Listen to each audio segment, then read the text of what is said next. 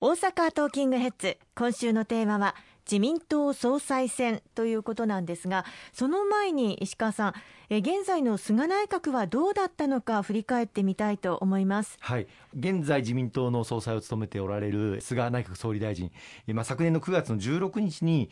まあ、安倍政権を引き継ぐ形で菅内閣を発足いたしました、はい、菅内閣総理大臣を選出する主案指名を行う前に自民党と公明党の間で連立政権合意というのを取り交わしたんですね、はい、でその内容がまあ大体9項目あったんですけれども、はい、その中にはデジタル庁の創設ですとかあるいは脱炭素化ですとかあるいはワクチンの接種の加速とかですねさまざまなことを盛り込ませていただきまして、まあ、その昨年9月の政権発足にあたって自民党公明党で交わした連立政権合意、まあ、その多くが具体化されたというふうに考えています。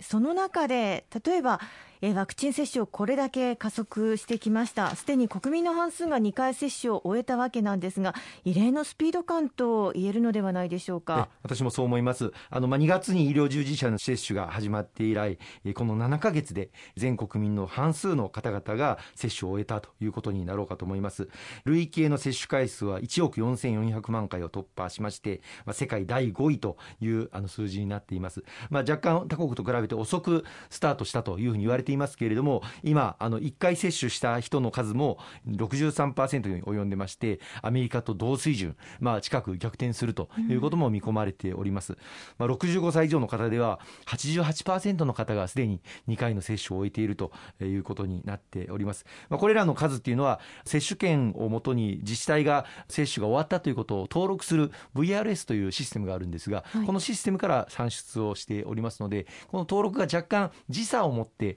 報告されることもありますから、実際の接種率はさらに高いということが想定されます。まあ、現在、あの、1日100万回を超えるペースでの接種をずっとまあ、継続できておりまして、菅総理がこの1日100万回を超えるんだということを、まあ、まだ1日30万から50万回ぐらいのペースの時に、えー、まあ、総理のリーダーシップで指示をいたしまして、我々もそれを全力で支えて、予算の確保、会場の確保、打ち手の確保、こういったことを各地方自治体の皆様、また医師会の皆様との連携ご協力もいただきながら、まあ、進めてきた結果、まあ、このようなあ急速なスピードでワクチンの接種を進めることができたなというふうに思っていますこのままいけば今月末には全国民の7割が1回の接種を終えて、また6割の方が2回の接種を終えるというふうにまあ見込んでおりまして目標としておりました11月までに希望者全員の接種完了していきたいというふうに思っていますね。最近は若い方への接種というのも進んでいますもんね。えあの大阪でも公明党市議団が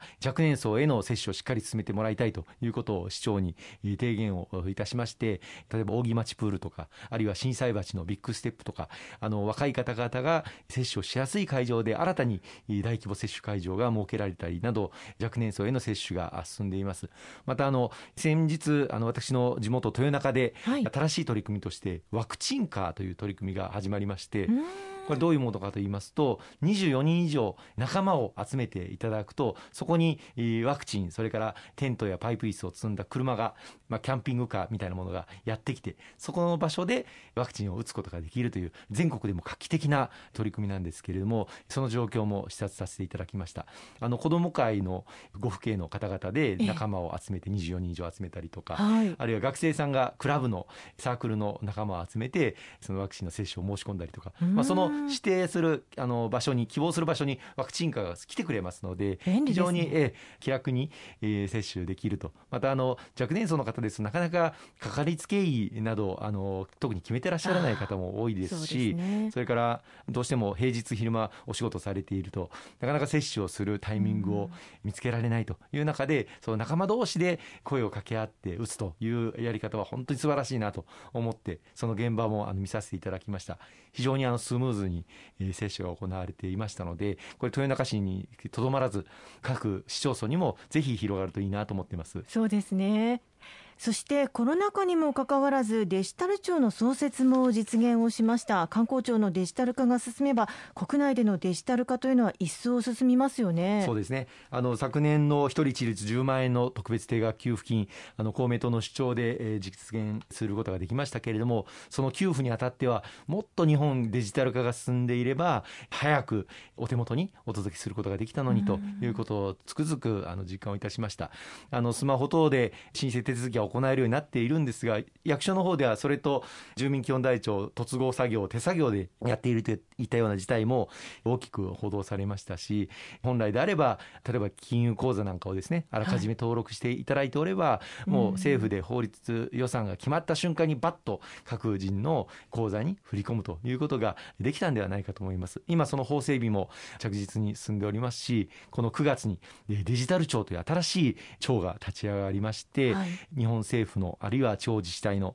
住民サービスあるいは仕事の在り方というものを一斉にデジタル化していくという大きな改革がスタートしました、うん、まあ、これもあの昨年の秋に成立をした菅内閣がデジタル庁を立ち上げようということを決めて準備を進めてきたんですけれどもわずか半年余りのスピードでこのデジタル庁設置にこぎつけたというのは素晴らしいことだと、まあ、霞が関の常識ではあまり考えられないぐらいの、まあ、スピード感で進んできたなというふうに思います。まあ、これまで日本が国際社会の中でも遅れを取っていたこのデジタル化、これを一気に進めていく取り組み加速化していきたいと思いますしまた合わせてデジタル化というとどうしてもピンとこないあるいは取り残されてしまうんではないかとあの思われる方もあのいらっしゃるかもしれませんけれども、はい、誰一人取り残さないデジタル社会というのを公明党はしっかり推進をしていきたいというふうに思っています。そして脱炭素社会も推進してきました。2050年までに温室効果ガス排出量を実質ゼロの実現を発信してきました。火力電力に頼っている状況というのも改善していかなければならないということなんですよね。はい。この1年間の菅内閣で進んだ最も大きなあの要素はこの脱炭素化いわゆる2050年カーボンニュートラルを目指すという目標を発表していただいたということだと思います、はい、国際社会の中にも大変大きなインパクトを与えました、実は公明党はこれまで本会議の代表質問などでこのカーボンニュートラル日本としても表明すべきだということをあの訴えてきましたしで先ほど申し上げました昨年の菅内閣が成立する前の自民党公明党の連立政権合意の中でこの温室効果ガス排出量について大きく前に踏み出すべきだということを実は公明党の提案であの書き込ませていただきまして、はい、まあ、それを受けて菅内閣として2050年までに温室効果ガス排出量実質ゼロを目指すと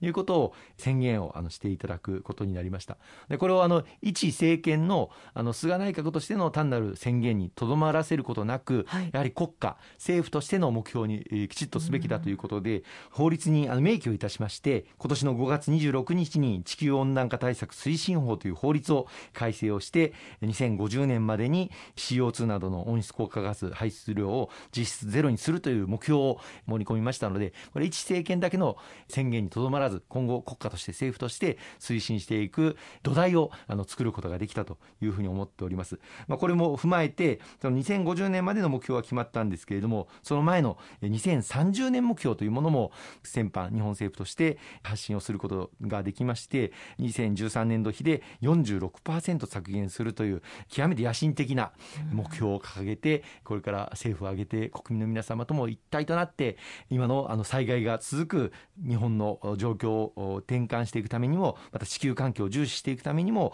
この脱炭素脱炭素社会の実現に向けて全力を尽くして頑張っていかなければならないと思います。ありがとうございます。後半もよろしくお願いいたします